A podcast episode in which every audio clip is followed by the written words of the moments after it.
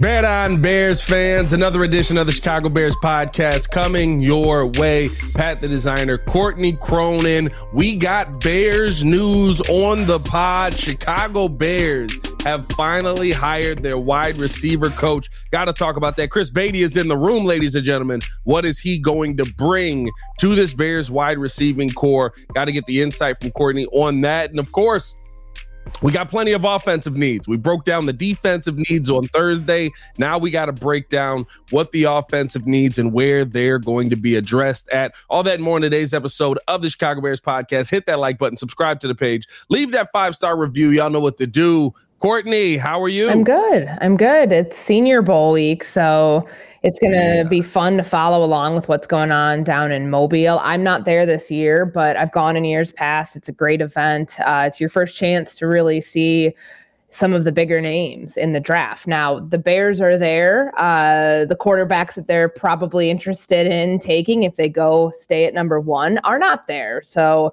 the names that we're looking at this week will be uh, Michael Penix Jr. from Washington and Bo Nix from Oregon. The others are either juniors that have declared early or are not at the Senior Bowl. But it'll be interesting to see which names emerge. I remember I was actually like, thinking about this when I was looking at our defensive stuff last week uh, when we were doing the the podcast on like some of their big free agent needs. And I always say his name wrong. Um, I think it's Josh Josh Uche, the guy from Michigan, mm-hmm. like the defensive end, um, like he was an outside linebacker defensive end. I remember first seeing him a couple years ago at the combine, and he rose up draft boards very quickly uh, going into that COVID uh, draft in 2020. So I mean, there's always some big riser that comes out of the Senior Bowl. And heck, like the Bears found Tyson Bagent there last year. So it's certainly a, a nice breeding ground for talent and to be able to start you know manipulating the draft board and as you get it set towards uh, the you know the, the, bulk of the off season in about a couple weeks this should be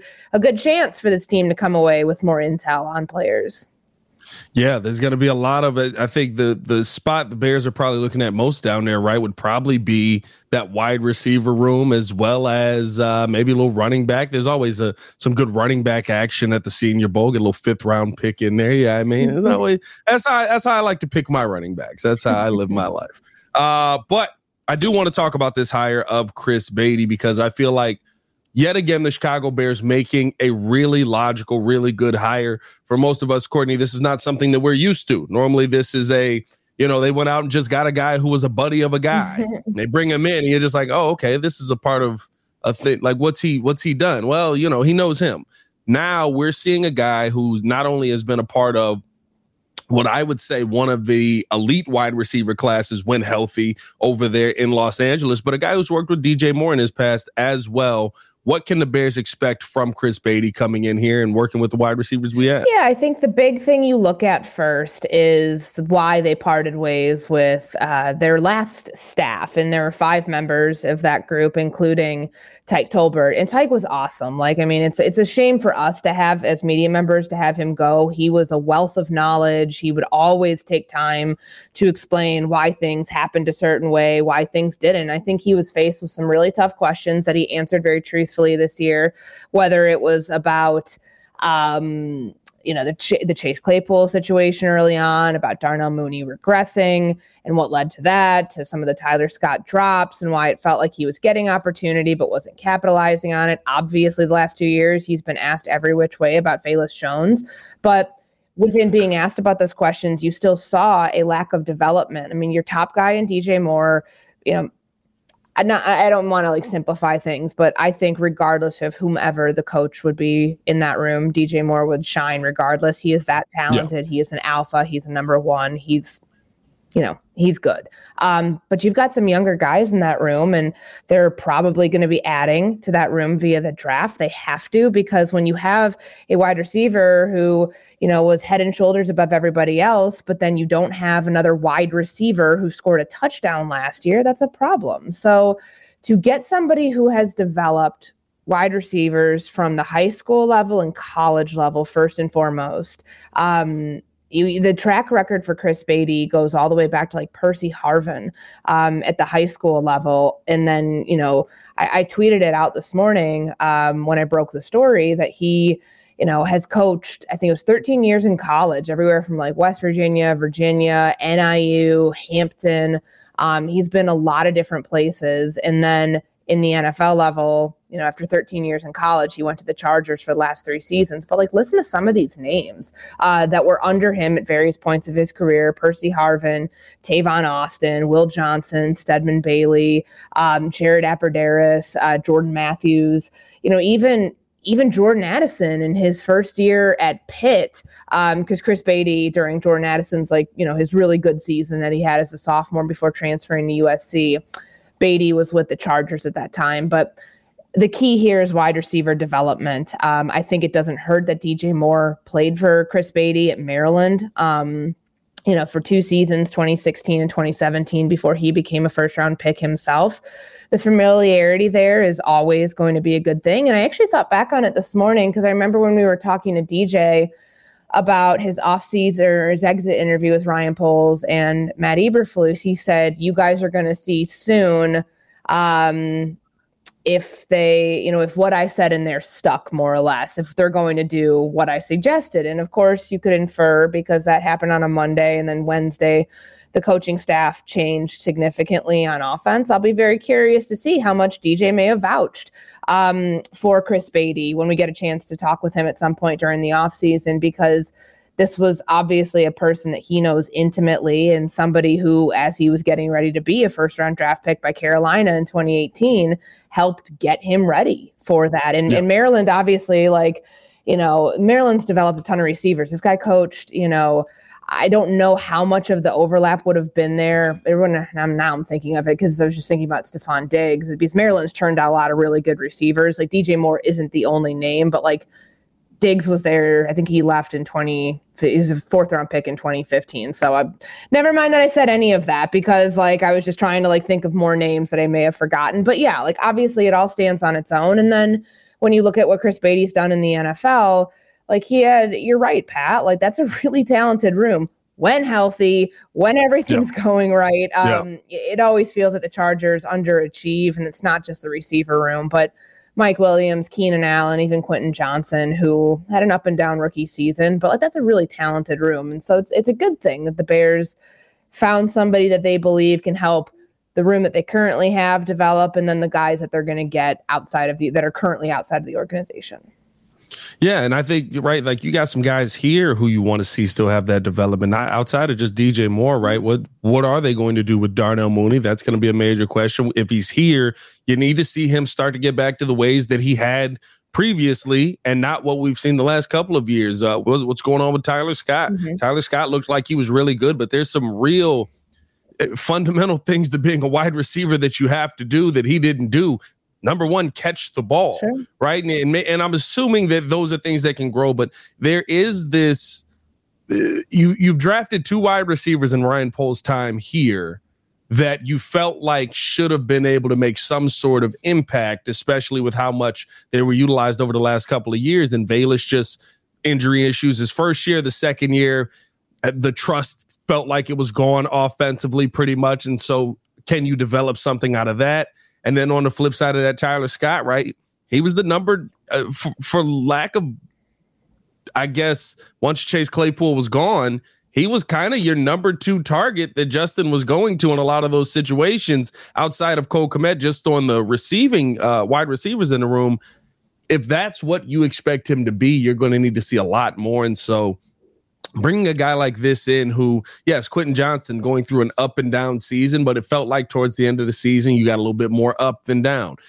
You you want to see a guy that can come in and get the most out of these young guys and that's what it feels like all of these hires to me have been. Yeah and I think one thing too, when you point out Velus Jones and Tyler Scott, the two that were drafted under Ryan Poles, finding more polished receivers too somebody whose expertise is coaching that position is going to be a part of it which of course is going to require using higher draft capital day one draft capital day two draft capital um, because Tyler Scott was a very raw product when he got into the NFL. Like he's been very honest about that. He didn't start playing receive. He was drafted. He was recruited as an athlete, um, you know, to to Cincinnati. He played a multitude of positions, and he still more or less learning how to be very, a very proficient wide receiver and not just a track star out there. I mean, he was a great punt gunner in college, like trying to figure out what his role is on this team. That's where Chris Beatty comes in. And then, of course, with Velus, you know, the issues quieted towards the end of the season because I think they did become so much more pronounced with Darnell Mooney and like his regression. And of course, Uh, you know, who's to blame for that? Is it the quarterback? Is it the receiver? Is it the receiver's coach? Well, now it's a moot point if they're going to keep him around. And if they don't, there's a free agent class to look at that actually has better names, I think, than last year's free agent group of wide receivers. And then to find someone day one, day two that you can trust could be utilized right away in this offense, critical no matter who the quarterback is.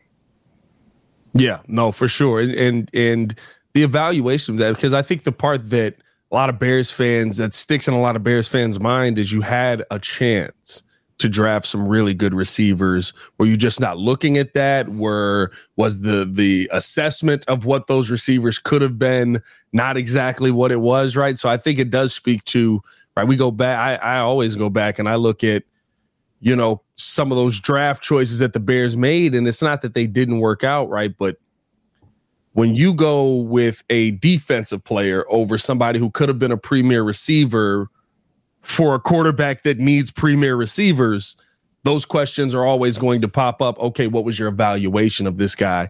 And at, a minimum, I do think, right, I do think Quentin Johnston will be a good receiver.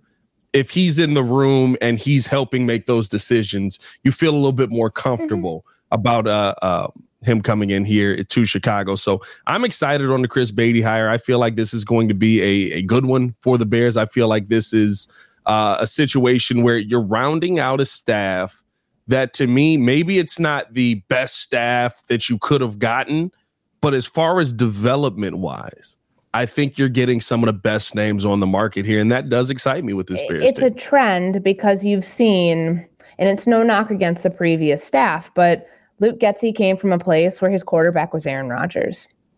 What are you developing there? Like, you know what I mean? The guy's a the guy's a Hall of Famer. Like coaching yeah. him is different than coaching someone who really does need the time on task, the classroom education, the coaching.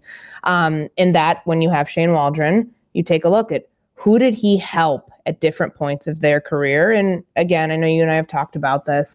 Like, where does the offensive coordinator stop in Los Angeles, and where does the Shane Waldron effect uh, rise yeah. to? Like, oh, Jared Goff was great at this, that, and the other thing because of Shane Waldron. Well, regardless, a lot of different quarterbacks under his tutelage and then when he became the OC in in Seattle you can see the direct effect on what the offense looked like same thing with the Chris Beatty. Like I, I and I'm excited to see, you know, there's one more hire that, you know, the big one to be made, which would be the running backs coach. Um, yeah. none of these guys have had ties to coach, you know, to, to Matt Eberflus at any other point. None of them have worked on, you know, a Kansas City staff that Ryan Poles had been a part of before he got to the Bears. That's encouraging to me. That's showing that they're going outside of the familiar circle that they you know obviously that's always like the easiest thing to do. Who do i know? Who has a good reputation? Who can i call to verify that this might be the right, right. hire and those, they obviously still do that but i think it shows that they're doing things differently and they're doing their homework that goes you know maybe kind of like the extra credit part of the homework where you're not just going with a comfortable option and then you see like in two places like you know at least what they're touting is that it's the development aspect of the quarterbacks, the development aspect of the wide receivers that helps them believe this offense can make the next step. And of course, on the flip side of that, with Eric Washington as the defensive coordinator, um, you know, they, they clearly feel there because he is such a pass rush specialist with the defensive line that that can be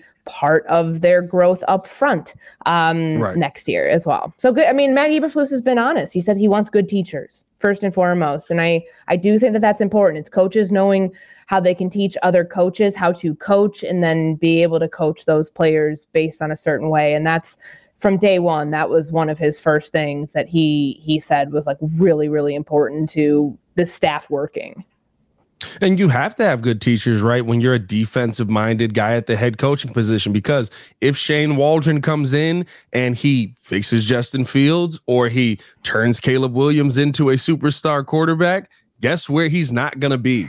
the offensive coordinator of the Chicago Bears. That means you need to teach guys mm-hmm. so that you can keep that system in place or keep something similar. You would like, I think how most coaches would like it is you can kind of build that tree within your organization where the OC moves on. We promoted this guy because he's ready to go now because Shane Waldron was such a good teacher. He knows everything he needs to know. It's not just teaching the players. I, I love how Flus said that is being able to teach the coaches as well to prepare them for what their next step could yeah, be. Yeah, absolutely. And that's that's the sign of a successful coaching um, I don't want to say tree just yet. We don't want to get ahead of coaching ladder. Coaching that's ladder. a wonderful yeah. way to put it. Thank you for that. Um, it's like you got to be able to pa- like you can't have things like Eberflus wants things done a certain way. I mean, the hits principle exists because that's how he wants guys to play. But then when it comes to coaching, you got to make sure that everyone's on the same page with how things are being taught to the players. But the coaches, it starts first and foremost this off season.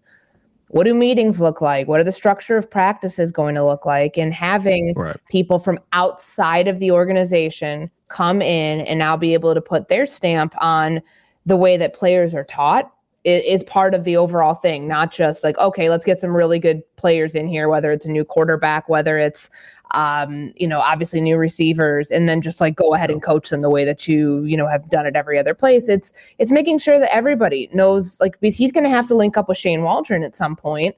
Um, and Shane Waldron's going to have to build a new identity for this offensive staff because it's his staff.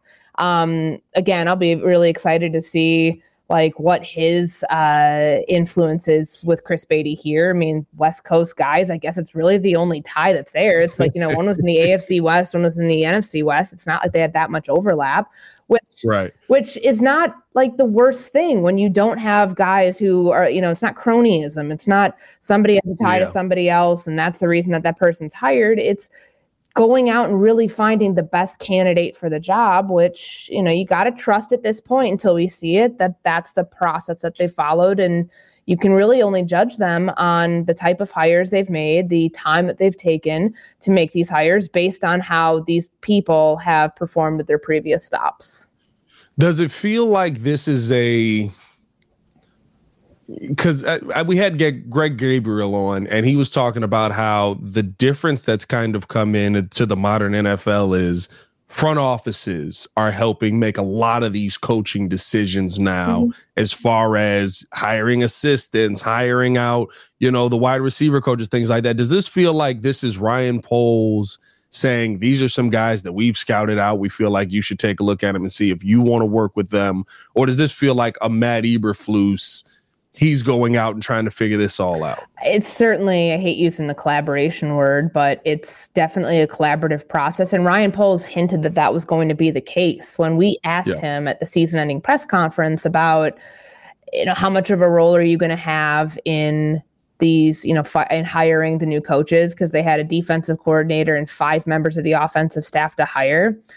Flus's expertise is on the defensive side of the ball. Of course, you have people. You've been he's been coaching for 30 something years. He could fill out an offensive staff if he wanted to, but then you want to make sure you're getting it right. And I agree with that. I think that front offices, it's not just that, you know, when you have a pro staff, it's not just hiring or it's not just going after players and free agency and, you know, scouting, you know, being, you know, scouting advanced advanced opponents. Like it's it's t- it's making sure that like your short list of candidates for coaches for positions all of those things for different positions is up to where it needs to be because the crossovers between teams like you taking like every every scout every pro scout in the NFL let's take a look at like um, training camp for example. Like first off they're all like in their free agency meetings right now and they've all done cross checks but during training camp scouts are responsible however they divvy it up every team's different. Like scouts are responsible for looking at 31 other teams cutting 31 other teams rosters down from 90 to 53 and within that process you're also having the overlap of seeing what coaches are doing what players how players are thriving under coaches. Like they, they get the whole they absorb the whole thing.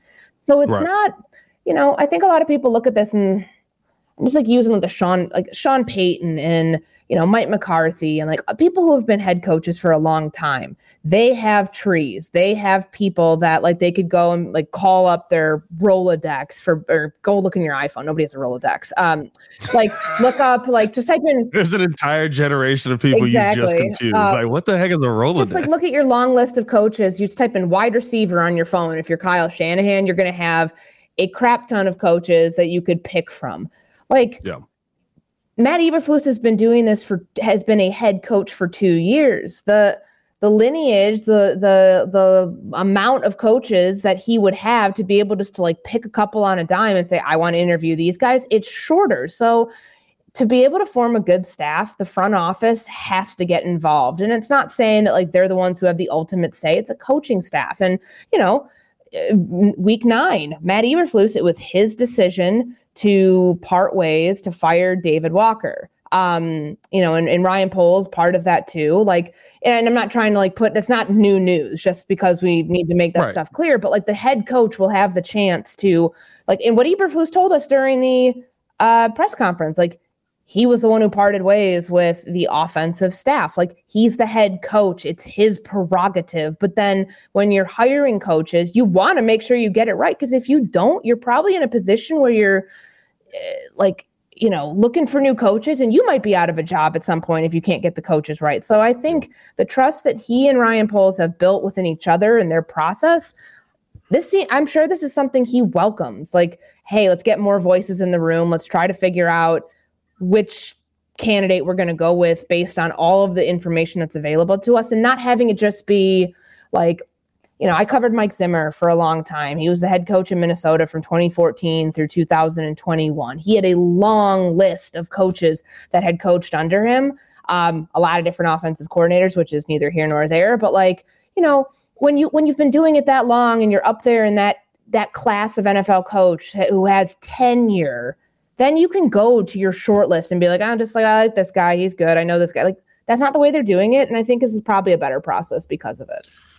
Yeah, I think I think this is a safer way to do it because a lot of times they right like you, you, I, you eliminate more blind spots by doing it this way. I think that's a good thing. I, I take Mike Zimmer into account, right? Because he wanted Gary Kubiak.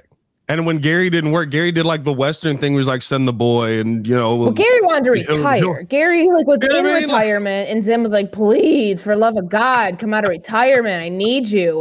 And then Gary's like, "All right, I'll give you one year, my guy." And then, yeah, then handed it off to Klint Kubiak, his son, who at the time was the quarterback's coach. So, you know, the nepotism angle was alive and well there, and that was brought up a whole bunch. Um, but yeah, and it's it's it's you know he has his guys that he's the most comfortable with, and then there's the other guys. And so when you don't get those guys, a lot of times it feels like coaches are trying to force things. Like you said, it eliminates the blind mm-hmm. spots. Mm-hmm. That's why I actually like the fact that it feels like this is a collaborative effort. I like that, but still, I think the one thing that that intrigues me most is it still does feel like, which I guess surprises me a little bit. Flus is the CEO because as he, as he to be, out. as he wants to be. That's his role. Yeah, immediately he comes out and he's like, "No, it was my choice to dismiss the offensive staff." Mm-hmm. That was on. Yeah, that's that's what I wanted to do. I felt like we needed more there. Okay, all right. Flus boss moves out well, here. That's I what like a head coach does. Like a front office, yeah. unless like there's some sort of weird stuff going on. Like a front office doesn't fire um, you know, fire coaches without the coach having the final say on that. And I mean, like the David Walker situation I brought up, obviously there were some HR issues there, which yeah, is, you know, there was, there was like team rules that, you know, was led to, it was but it was, a long, but it was obviously like Matt Eberflus has the ultimate say on who's on yeah. his staff and who's not. But like, that doesn't mean that it's like him making, you know, he's somebody who like if you like Flus, if you don't like Flus, if you think he's a good coach, whatever, like his e- like the ego part of it, I think in terms of like no, it's only the we're only interviewing the candidates that I want to hire. The offensive coordinator search would debunk any sort of myth of that because they interviewed nine different candidates and you know they've they really have you know not to use a cliche they've done their due diligence. They have yep. done their homework on this and that's why they're hoping to get it right this time around as opposed to learning, you know, and learning from what they what went wrong the first time around, which of course it was a rushed process because Poles and Eberflus were hired within days of each other. You only have a certain amount of time before you can like, you know, be, to get to get your offensive staff together. Right. Um, that's not easy, and your defensive staff together too. But like, obviously, he had guys that he had known more more intimately, um, having been a defensive coach for so many years. But this is right. This was not a rushed process. This was a process that they really took their time with, and if it works out, then they're going to bear the fruits of that because they they really put a lot of thought into it.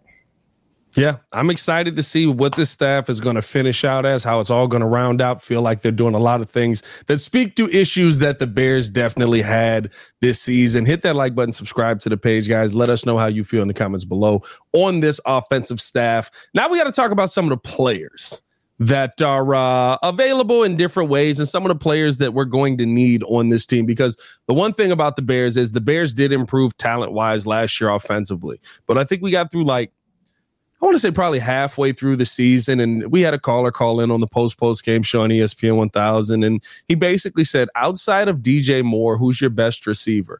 And it hadn't clicked with me because Cole Kmet had caught so many passes at that point. But to me, when you look at the wide receiver room right now, there's so many just like good guys. I like Tyler Scott. I like Darnell Mooney.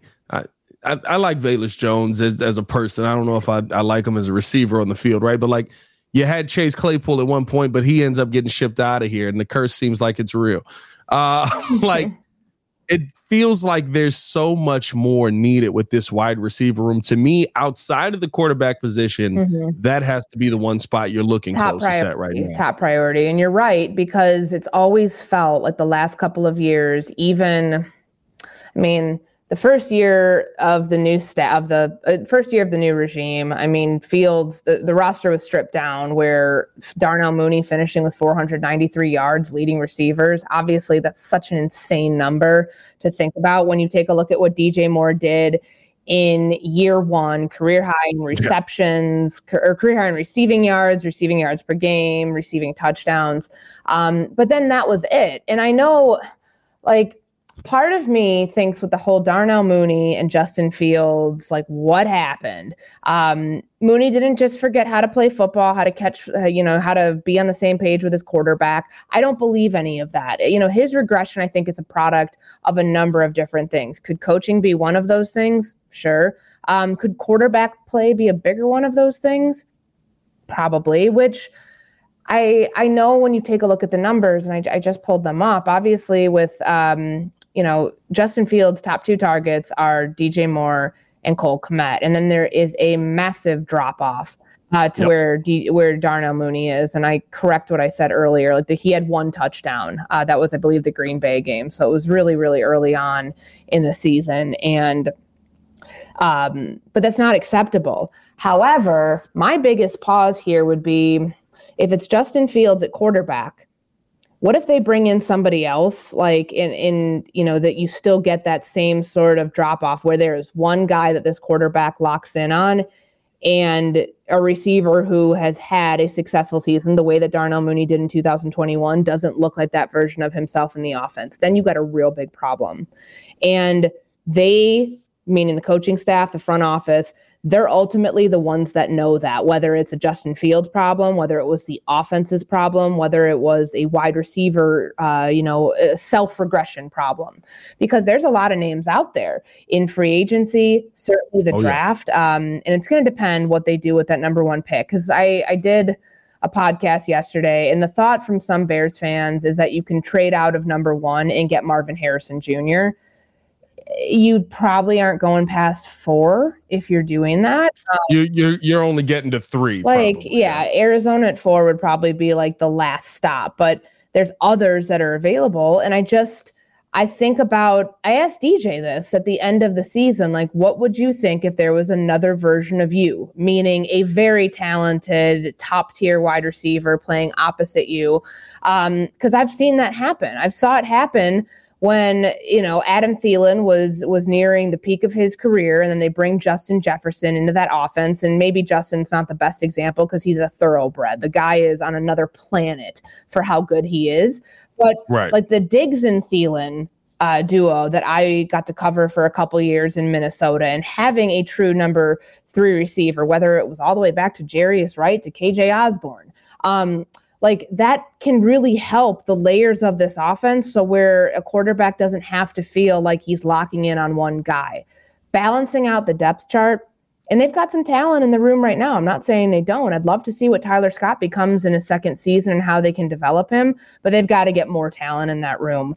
Um, and then they'll see. I mean, you know, the free agency happens likely before they trade the number one overall pick, but then what they do in the draft to surround whether it's Fields or another quarterback with more talent, like regardless of who it is, that has to happen. You just hope yeah. that you have you make the right decision on a quarterback who can utilize all of his talent around him. Yeah, and I, I think the part that's interesting is there's so many options at this, right? The Bears not only have the draft capital where they can go out and get a uh, MJ or MHJ or maybe a Rome Odunze, uh, but you also have the free agency to available to you as well. And the free agent wide receiver list this year better than years looks past. pretty ridiculous. Yeah, and I know Tee Higgins' name is always coming up, like for even like last year, because um, it was kind of the idea that all right, they're not going to be able to play pay everybody, whether it's Joe Burrow and then yeah. Ja'Marr Chase. Like, is Tee Higgins going to be the odd man out? And um, you know, he's a name. I don't know what the Tampa Bay Buccaneers are going to do with Mike Evans. I think that they'd be foolish to let him out of the room or out of the team, but like they had a chance to pay the dude. they didn't. Maybe he's like, I don't want to stay here. Who knows? But I mean, well, wasn't that the wasn't that the thing? Didn't last off season he basically said, "I don't want to be here," and they were like, "Well, you're here. Like we don't know what well, to tell you." He he, he, want, he wanted a contract extension, yeah. and they couldn't come to an agreement on on one. So his agent put out a very lengthy statement on on how he felt the organization had handled things, all of Mike Evans' accomplishments t- till that point. and then what does he do again? He has like his eleventh straight um, t- uh, thousand yard receiving season. Like the guy led the league, had the tied for the league lead in touchdowns this year. Like he he he he's showing no signs of dropping off too. Like he's you know in his what is he late 20s like early 30s yeah. Like, yeah he was awesome this year I, I think they'd be foolish to not pay him but and the price is only going to, going to go up on him will he make top tier wide receiver money at yeah, let's see how old Mike Evans is. I think he's 30. Um, yeah, he's 30. He'll be 31 this season. Probably still top 10 money. Um, but like the yeah. receiver class of free agents this year just feels so vastly different than years past. Like, which is the reason, remember last year, uh, that's the reason that Ryan Poles made the trade for Chase Claypool because it was like Nelson Agholor, Juju Smith Schuster, um, like just not a lot of big names that would be out there. But this year, you can go to free agency. You can find a Tee Higgins who he's got the size, he's got the route running ability um, to be a one or a two, like what, whatever it is on a lot of different teams, be, including the Chicago Bears. And then you know, uh, you know, of course, Mike Evans we mentioned, uh, Michael Pittman's a free agent, Calvin Ridley's a free agent, Marquise Brown's name comes up a lot. I don't know if it's yeah. just a change of scenery that he needs. Like he's got speed, um, but like I just, you know, eight games over the last two seasons, or he's missed eight games over the last two seasons. It's probably not something you want to spend a ton of money on. But there's some other names: Gabe Davis, Tyler Boyd, the other one from Cincinnati the class is better where you don't have to necessarily overpay to get better talent than you would have been able to get in last year's free agent class, depending upon how you plan to use some of that day one and day two draft capital. And a lot of time, what's good is that, right, when you have this much talent available and there's a clear cut number one, I think Mike Evans is probably your clear cut mm-hmm, sure. number one guy on this list, right? Mike Evans is going to get what Mike Evans is going to get and the rest of this list probably gets less than that moving forward. Of course, I think Tee Higgins, Tee Higgins probably sets the market for the free agent group. I think just because of age and all of that, like yeah, Mike and Mike he, Evans, just I think it's honestly just because I mean, not many people are paying receivers after 30 years old a boatload of money. Yeah. I'd, I'd say the one the Bears should look closest at is Michael Pittman, honestly, coming off one of his best seasons. He's got the size, he's got the body. He's been a guy who literally, since he's shown up in the NFL, it's just been like, can I just get a quarterback? like I just all I'm looking for is somebody that a very similar situation to what DJ Moore went through down in Carolina. Now a little different, right? Andrew Luck just up and retiring, but you you got a guy who to me has had kind of just piecemealed pieces together.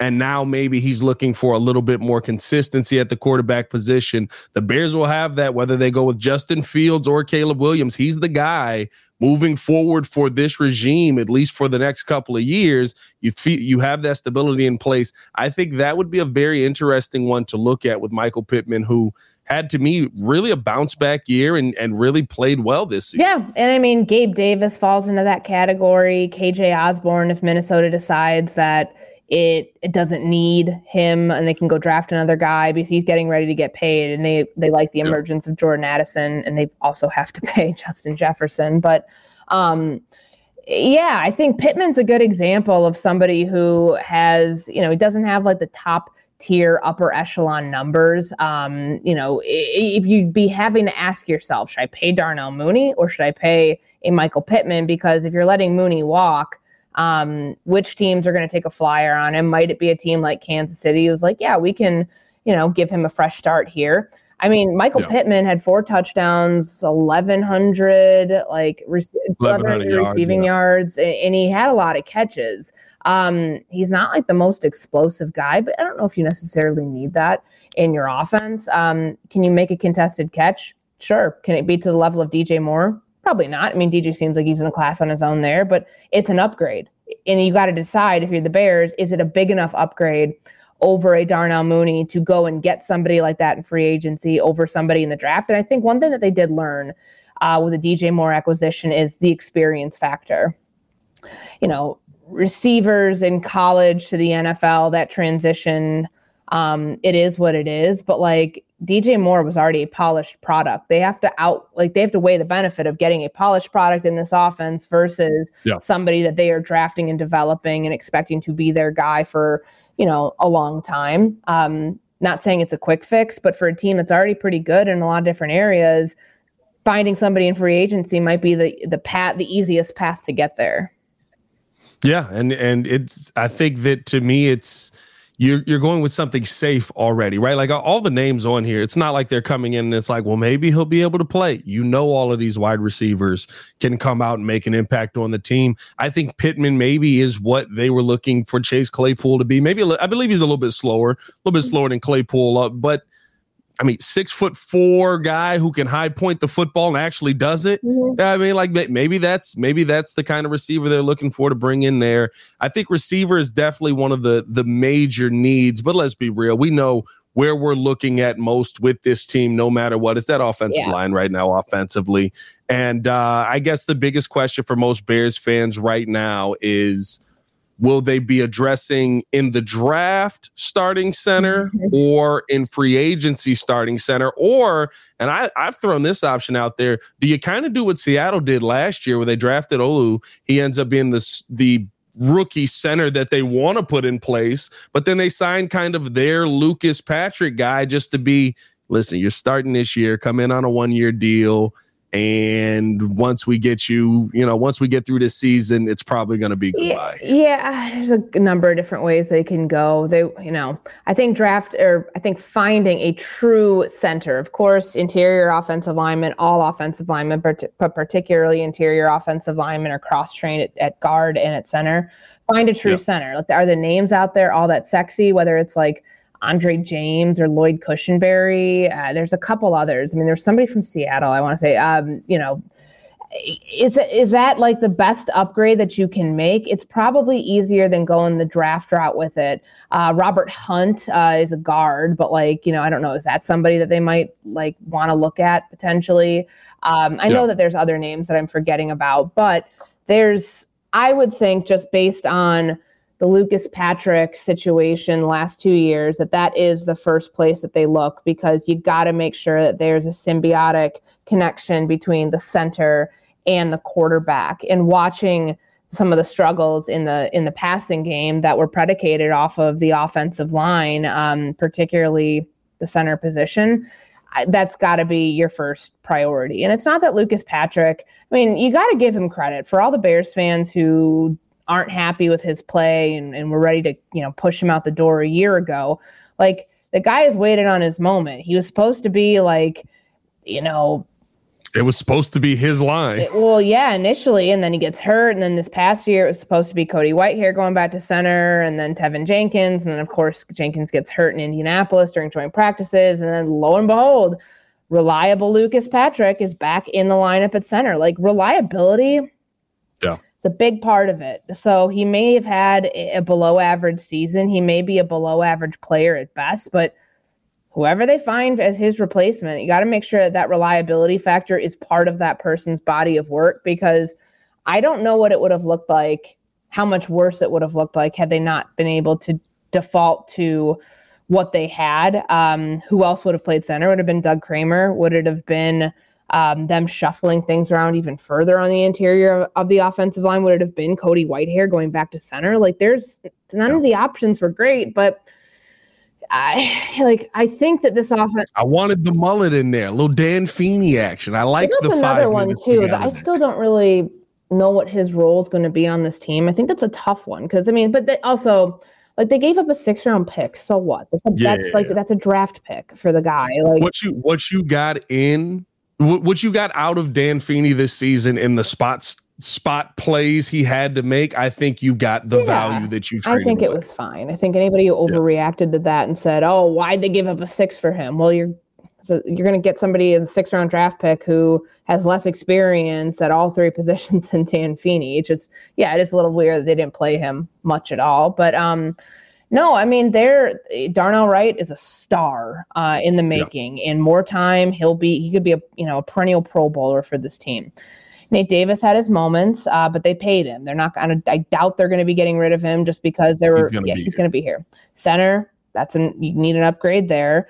What do they do with Teven Jenkins? Do they want to offer him an extension this offseason? Are they too worried about the durability factor? Do they go and get another guard in free agency to bring in as competition? That feels like they they I don't think I don't think it could hurt, but I don't think that's going to be a top priority.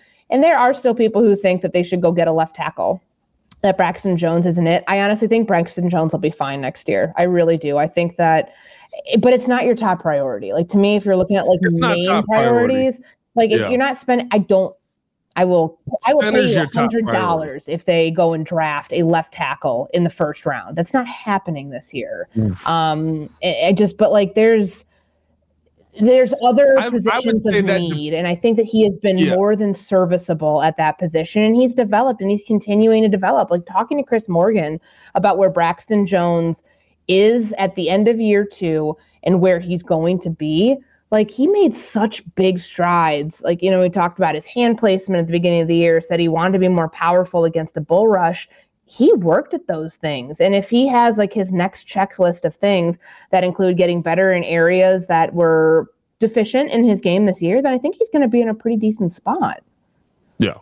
I, I, I just with Braxton to me the the thing is I'm still seeing you get beat at the things you were getting beat at to start the season, which is that bull rush. And it's not to say he hasn't gotten better at it, but it's still his biggest weakness. And I feel like there are guys in the draft who, in the first round, you could go get that might be the Darnell Wright on the left side that I can just plug him in there and he's going to be a lot more proficient at that. I would love to see a Joe Alt there.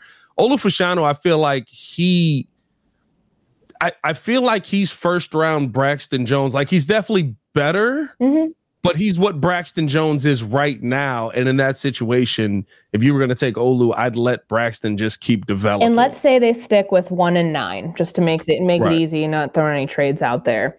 Like Caleb Williams at number one.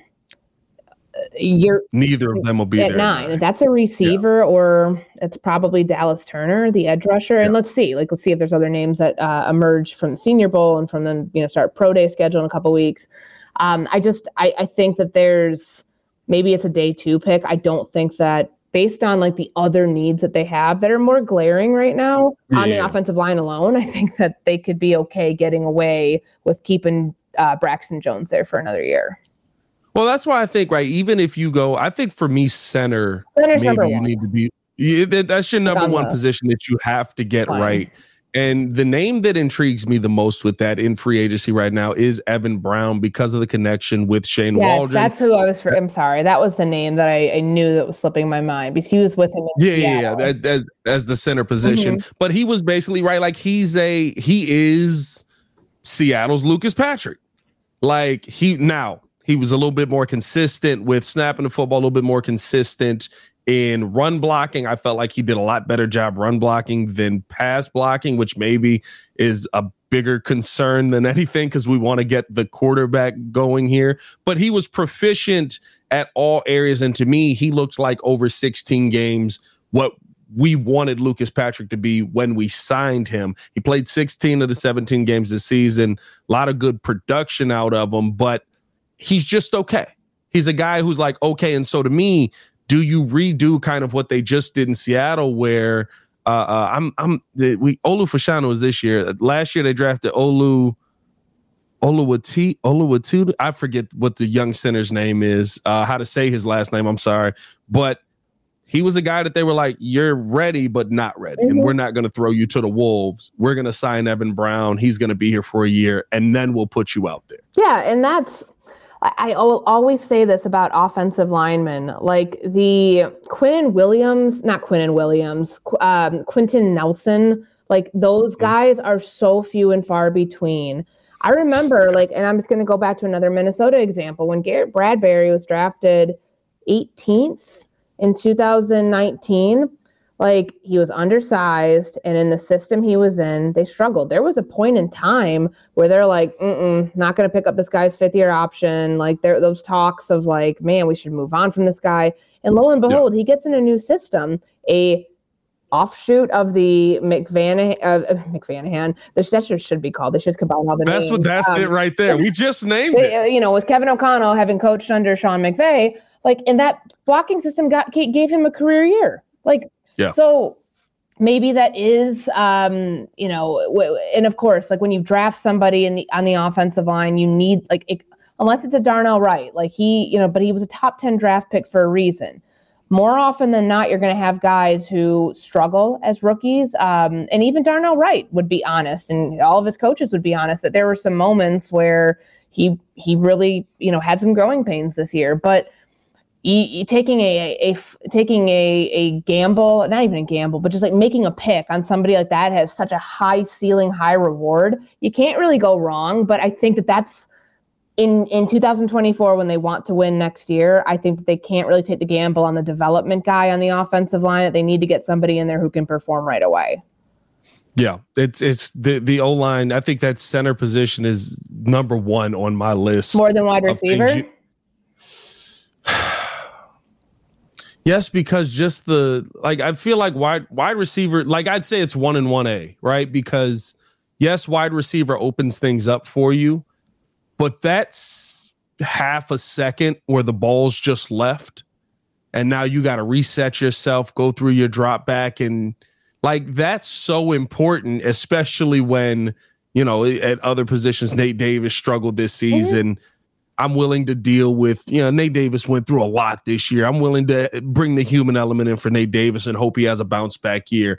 But Teven Jenkins going down with some injuries. So now you've got, you know, uh, uh, Larry Borom sliding over there, Ja'Tyre Carter sliding over. Like there, there were so many up and down pieces there that you just didn't have that half a second to waste on the football's over here. I got to come here. Now I got to bring it back, reset myself, and now start my drop back. Like, mm-hmm I would say that's probably your biggest need this offseason. Oh, wide receiver to me, yeah, it, it's wide receivers 1A because right now when you're set, but it also depends who your DJ quarterback is. Like Moore. if you have Caleb Williams that's here, true. will the offensive yeah. line issues be as magnified as they have been in moments with Justin Fields? Like I, I, everything is a domino effect. You got to like get the quarterback spot right before you can make any of these calls on what the offensive line is going to look like.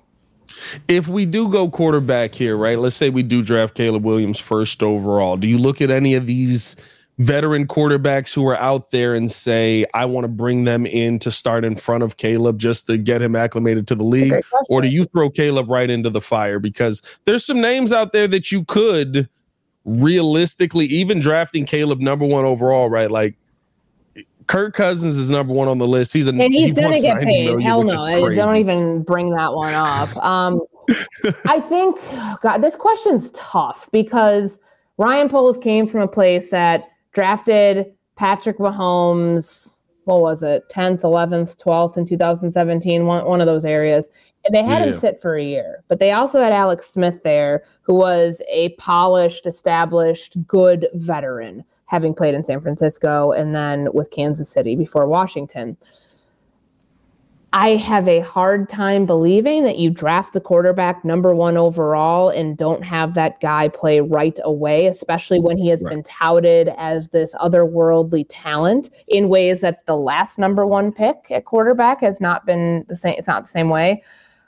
I I could see them wanting to upgrade the room. Um, although they really like Tyson Bagent. Like I'm not. They like you know, Tyson. Tyson yeah. I don't think is going anywhere. I think that they think he's a solid backup. Um, but you know where else they could go. Like I don't think it would hurt to have an experienced veteran on the cheap in that room. Um, yeah trying to think of names because, of course, the names this Josh Dobbs, maybe uh, Josh, Josh Dobbs. Dobbs like, of course, like Ryan Tannehill's very... going to be out there this year. Um, well, like yeah, I don't, yeah, you know.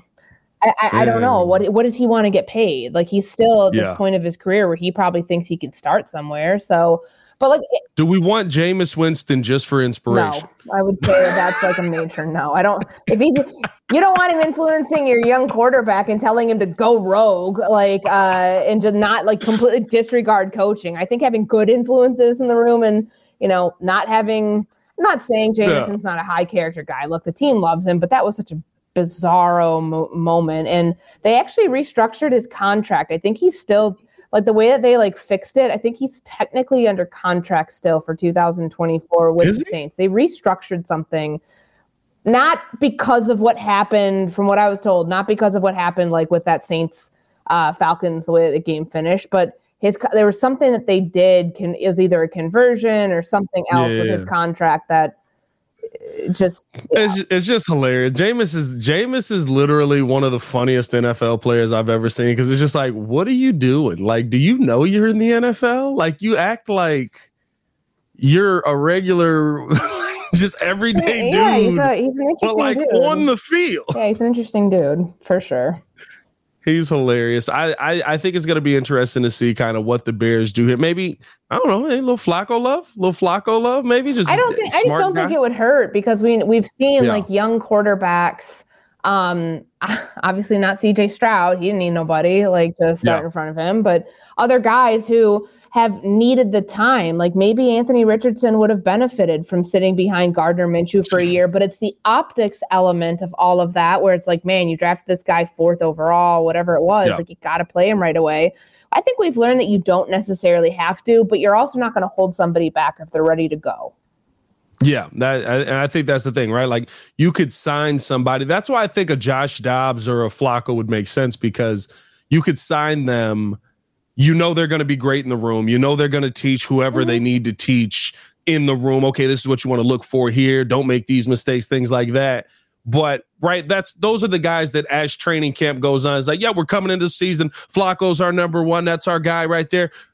Hey, you know, we're gonna give the young guys some shots today at uh, with the first team, just a little bit. We're not gonna push them too much, and then like halfway through the day, it's just like, yeah, we're gonna go with uh, in, the, in our first preseason game, we're gonna go with Caleb Williams as our starting quarterback the rest of the way through. Like, wait, I thought Flacco was starting. Like, those are the guys that you feel good about being in the sure. room, teaching the young guy, being a sounding board, but also, right? Like, because I think the biggest thing for Caleb is going to learn what being a a pro is about. Mm-hmm. And I mean, you don't want to create a pseudo quarterback competition where there doesn't need to be one the way that this team did right. in 2021. But having somebody teach you how to be a pro I think it, it cannot be overstated because so many people expect that, oh, you are a highly talented, highly drafted player coming out of college. You should know these things. No, it, it, it takes time to learn how to do that. And I don't know if Justin Fields had the best example. I think he honestly had to learn on the fly. I'm not saying anything negative about Andy Dalton or Nick Foles, but he went into a tenuous situation with guys who wanted his job and thought they were yeah. supposed to have his job sometimes people don't go out of their way to help you. Um, and so having a young quarterback who is, you know, whether it's, you know, if it is Caleb Williams, who is going to be your future, making sure you set them up for success is more than just like the pieces you put around them at positions. It's it's it's who you have in the room talking to them on a daily basis. For sure. Hopefully, we see some of that development here. Let us know what you guys feel. The biggest offensive need for the Chicago Bears is heading into this 2024 season. Only got a couple more weeks of football left, and one of them's the Pro Bowl. So, really, just one more week.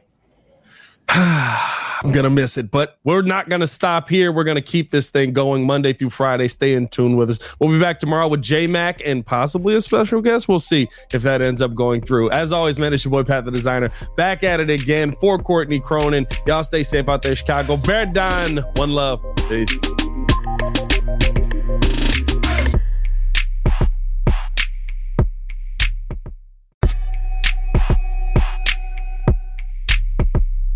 Bear on Bears fans, another edition of the Chicago Bears podcast coming your way. Pat the designer, Courtney Cronin. We got Bears news on the pod. Chicago Bears have finally hired their wide receiver coach. Got to talk about that. Chris Beatty is in the room, ladies and gentlemen. What is he going to bring to this Bears wide receiving corps? Got to get the insight from Courtney on that. And of course, we got plenty of offensive needs. We broke down the defensive needs on Thursday. Now we got to break down what the offensive needs and where they're going to be addressed at. All that more in today's episode of the Chicago Bears podcast. Hit that like button, subscribe to the page, leave that five star review. Y'all know what to do. Courtney, how are you? I'm good. I'm good. It's Senior Bowl week, so it's going to yeah. be fun to follow along with what's going on down in Mobile. I'm not there this year, but I've gone in years past. It's a great event. Uh, it's your first chance to really see some of the bigger names in the draft. Now, the Bears are there. Uh, the quarterbacks that they're probably interested in taking, if they go stay at number one, are not there. So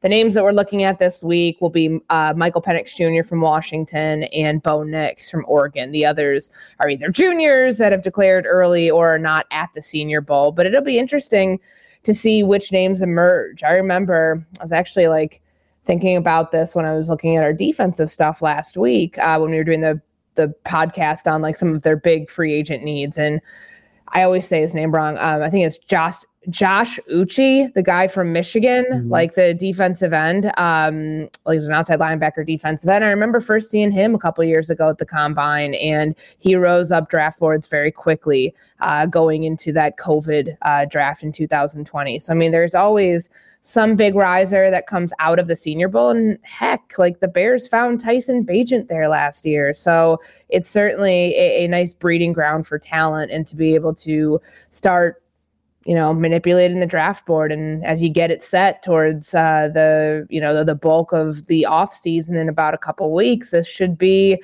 a good chance for this team to come away with more intel on players yeah, there's going to be a lot of it. I think the the spot the Bears are probably looking at most down there, right, would probably be that wide receiver room as well as uh, maybe a little running back. There's always a some good running back action at the Senior Bowl. Get a little fifth round pick in there. Yeah, I mean always, that's how that's how I like to pick my running backs. That's how I live my life. Uh, but I do want to talk about this hire of Chris Beatty because I feel like yet again, the Chicago Bears making a really logical, really good hire. For most of us, Courtney, this is not something that we're used to. Normally, this is a, you know, they went out and just got a guy who was a buddy of a guy. they bring him in, and you're just like, oh, okay, this is a part of a thing. Like, what's he, what's he done? Well, you know, he knows him.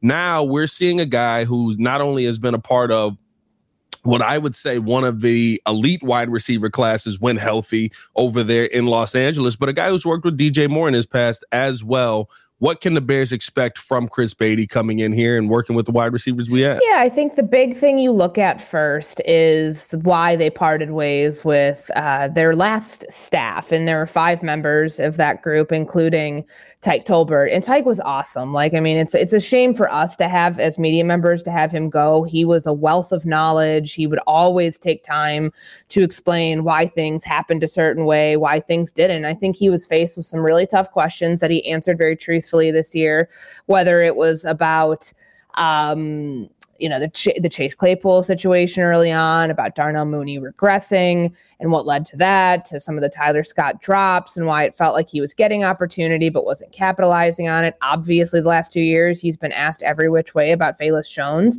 but within being asked about those questions, you still saw a lack of development. I mean, your top guy in DJ Moore, you know, I not I don't want to like simplify things, but I think regardless of whomever the coach would be in that room, DJ Moore would shine regardless. He is that talented. Yeah. He is an alpha. He's a number one. He's you know, he's good.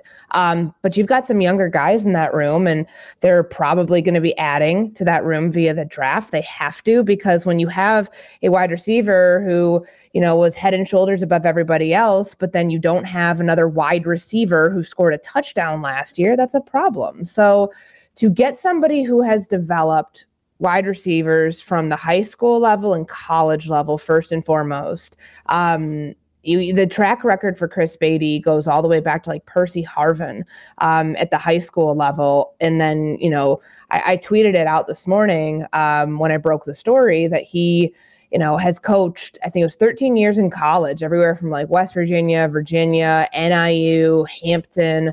Um, he's been a lot of different places. And then in the NFL level, you know, after 13 years in college, he went to the Chargers for the last three seasons. But like, listen to some of these names uh, that were under him at various points of his career: Percy Harvin, Tavon Austin, Will Johnson, Stedman Bailey, um, Jared Abbrederis, uh, Jordan Matthews. You know, even even Jordan Addison in his first year at Pitt, because um, Chris Beatty during Jordan Addison's like you know his really good season that he had as a sophomore before transferring to USC. Beatty was with the Chargers at that time, but the key here is wide receiver development. Um, I think it doesn't hurt that DJ Moore played for Chris Beatty at Maryland. Um, you know, for two seasons, 2016 and 2017, before he became a first round pick himself. The familiarity there is always going to be a good thing. And I actually thought back on it this morning because I remember when we were talking to DJ about his offseason or his exit interview with Ryan Poles and Matt Eberflus, he said, You guys are going to see soon um, if they, you know, if what I said in there stuck more or less, if they're going to do what I suggested. And of course, you could infer because that happened on a Monday and then Wednesday, the coaching staff changed significantly on offense. I'll be very curious to see how much DJ may have vouched um, for Chris Beatty when we get a chance to talk with him at some point during the offseason because this was obviously a person that he knows intimately and somebody who, as he was getting ready to be a first round draft pick by Carolina in 2018, helped get him ready for that. And, yeah. and Maryland, obviously, like, you know, Maryland's developed a ton of receivers. This guy coached, you know, I don't know how much of the overlap would have been there. Everyone, I'm now I'm thinking of it because I was just thinking about Stefon Diggs because Maryland's turned out a lot of really good receivers. Like DJ Moore isn't the only name, but like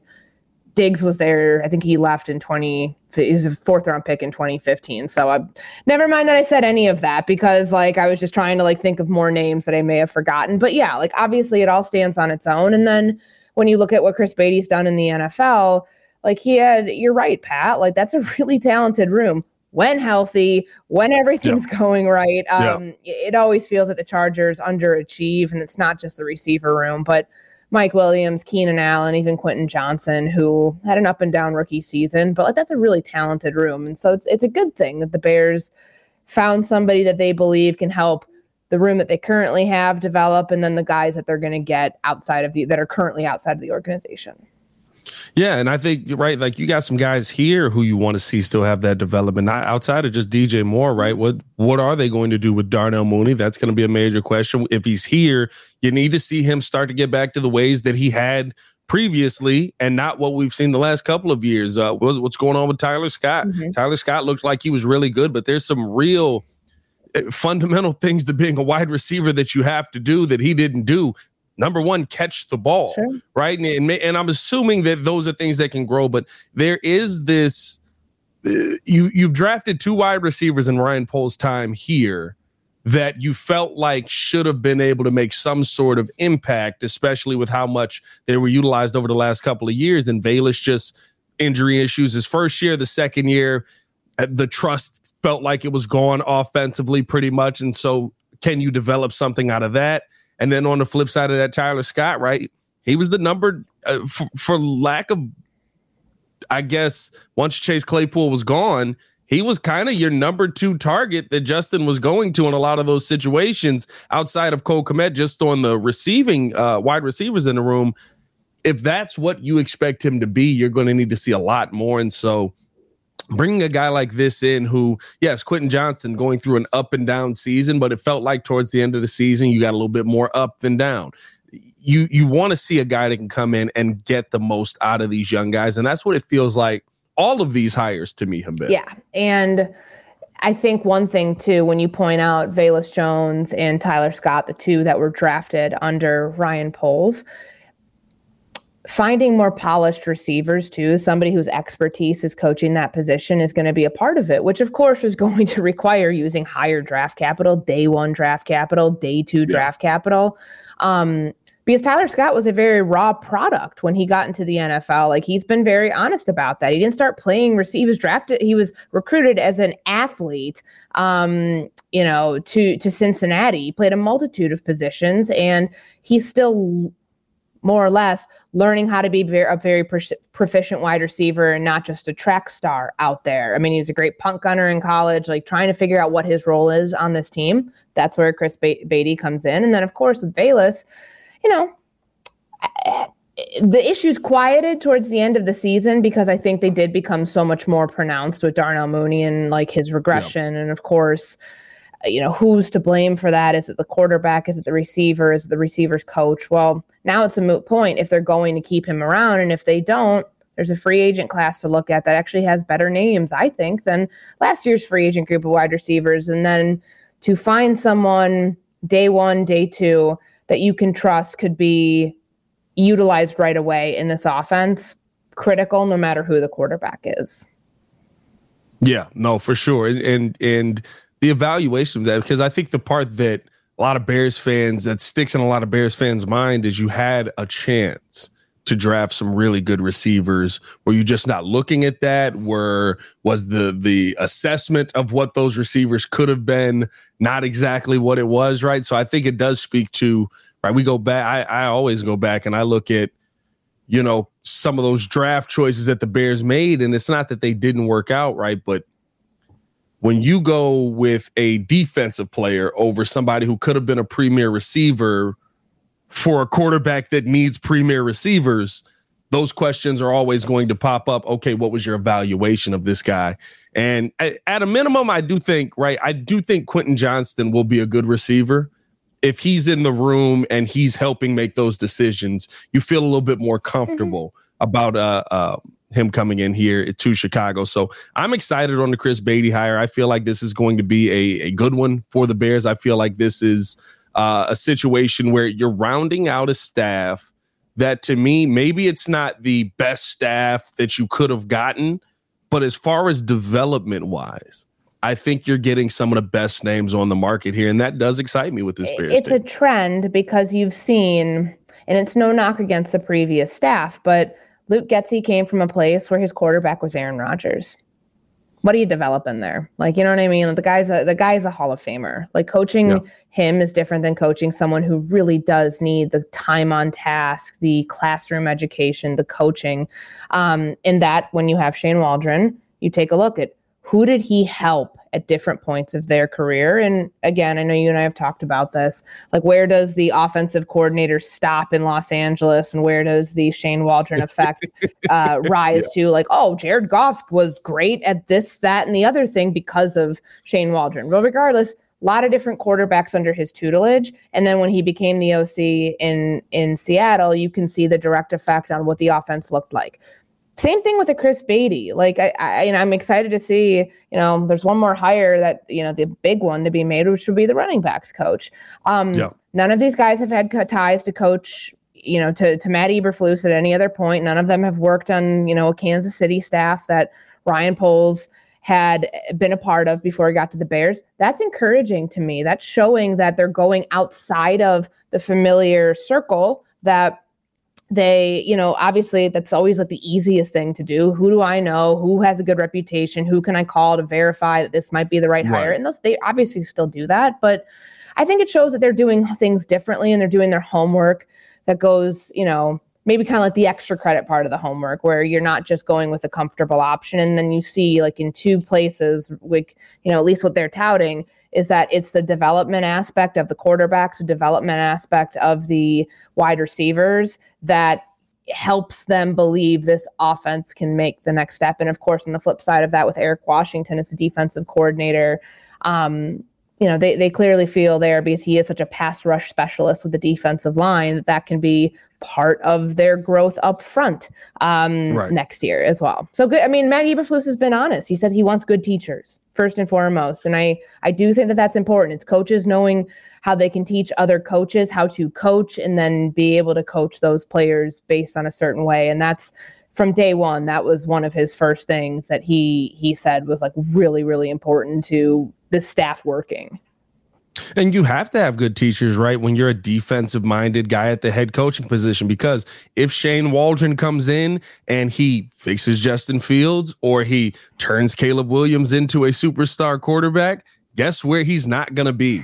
the offensive coordinator of the Chicago Bears. That means you need to teach guys mm-hmm. so that you can keep that system in place or keep something similar. You would like, I think how most coaches would like it is you can kind of build that tree within your organization where the OC moves on. We promoted this guy because he's ready to go now because Shane Waldron was such a good teacher. He knows everything he needs to know. It's not just teaching the players. I, I love how Flu said that. It's being able to teach the coaches as well to prepare them for what their next step could yeah, be. Yeah, absolutely. And that's that's the sign of a successful coaching um, I don't want to say tree just yet. We don't want to get ahead of coaching ladder. Coaching ladder. that's ladder. a wonderful yeah. way to put it. Thank you for that. Um, it's like you got to be able to pay, like you can't have things like Eberflus wants things done a certain way. I mean, the hits principle exists because that's how he wants guys to play. But then when it comes to coaching, you got to make sure that everyone's on the same page with how things are being taught to the players. But the coaches, it starts first and foremost this off season.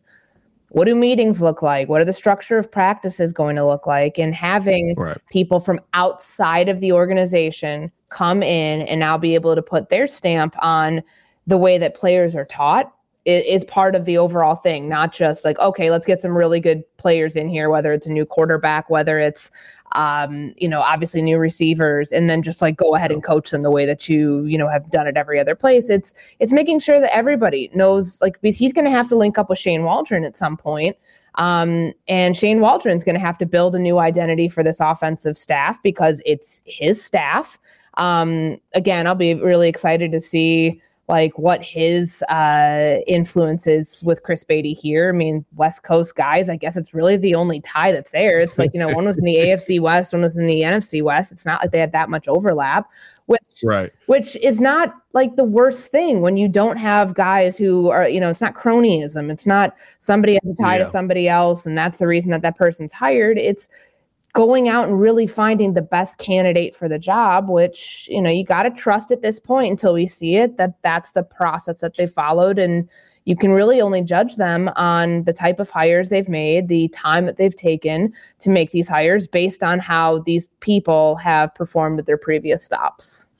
Does it feel like this is a because we had Greg Gabriel on, and he was talking about how the difference that's kind of come in to the modern NFL is front offices are helping make a lot of these coaching decisions now mm-hmm. as far as hiring assistants hiring out you know the wide receiver coaches things like that does this feel like this is ryan poles saying these are some guys that we've scouted out we feel like you should take a look at them and see if you want to work with them or does this feel like a matt eberflus he's going out and trying to figure this all out. It's certainly, I hate using the collaboration word, but it's definitely a collaborative process. And Ryan Poles hinted that that was going to be the case when we asked yeah. him at the season ending press conference about, you know, how much of a role are you going to have in these, you know, fi- in hiring the new coaches because they had a defensive coordinator and five members of the offensive staff to hire.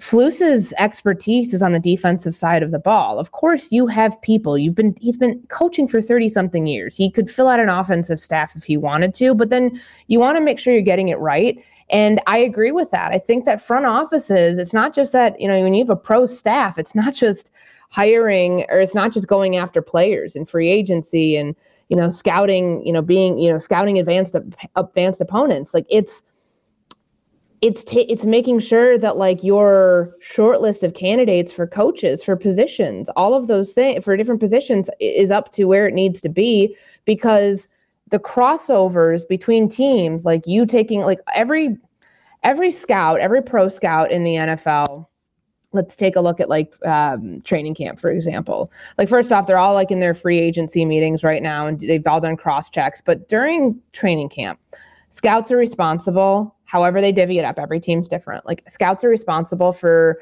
looking at 31 other teams cutting 31 other teams rosters down from 90 to 53 and within that process you're also having the overlap of seeing what coaches are doing what players how players are thriving under coaches. Like they they get the whole they absorb the whole thing. So it's right. not you know i think a lot of people look at this and I'm just like using like the Sean like Sean Payton and you know, Mike McCarthy and like people who have been head coaches for a long time, they have trees. They have people that like they could go and like call up their Rolodex for or go look in your iPhone. Nobody has a Rolodex. Um, like look up like just type in. There's an entire generation of people exactly. you just confused. Uh, like what the heck is a Rolodex? Just like look at your long list of coaches. You just type in wide receiver on your phone. If you're Kyle Shanahan, you're going to have a crap ton of coaches that you could pick from. Like yeah Matt Eberflus has been doing this for has been a head coach for two years. The the lineage, the the the amount of coaches that he would have to be able just to like pick a couple on a dime and say, I want to interview these guys, it's shorter. So to be able to form a good staff, the front office has to get involved. And it's not saying that like they're the ones who have the ultimate say, it's a coaching staff. And, you know, uh, week nine, Matt Eberflus, it was his decision to part ways to fire David Walker. Um, you know, and, and Ryan Poles part of that too. Like, and I'm not trying to like put that's not new news just because we need to make that right. stuff clear, but like the head coach will have the chance to like and what Eberflus told us during the uh press conference, like he was the one who parted ways with the offensive staff. Like he's the head coach, it's his prerogative. But then when you're hiring coaches, you want to make sure you get it right because if you don't, you're probably in a position where you're uh, like,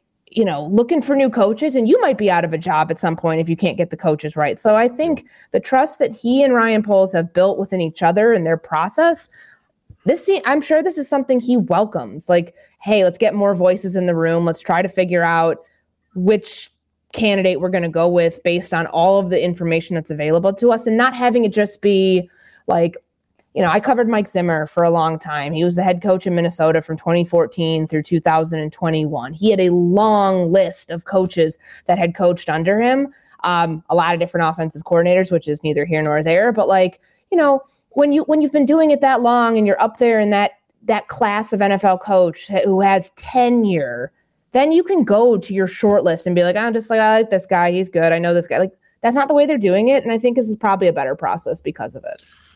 Yeah, I think I think this is a safer way to do it because a lot of times they right like you, you, I, you eliminate more blind spots by doing it this way. I think that's a good thing. I, I take Mike Zimmer into account, right? Because he wanted Gary Kubiak. And when Gary didn't work, Gary did like the Western thing, was like send the boy, and you know. Well, Gary wanted to retire. Gary like was in I mean? retirement, and Zim was like, "Please, for love of God, come out of retirement. I need you."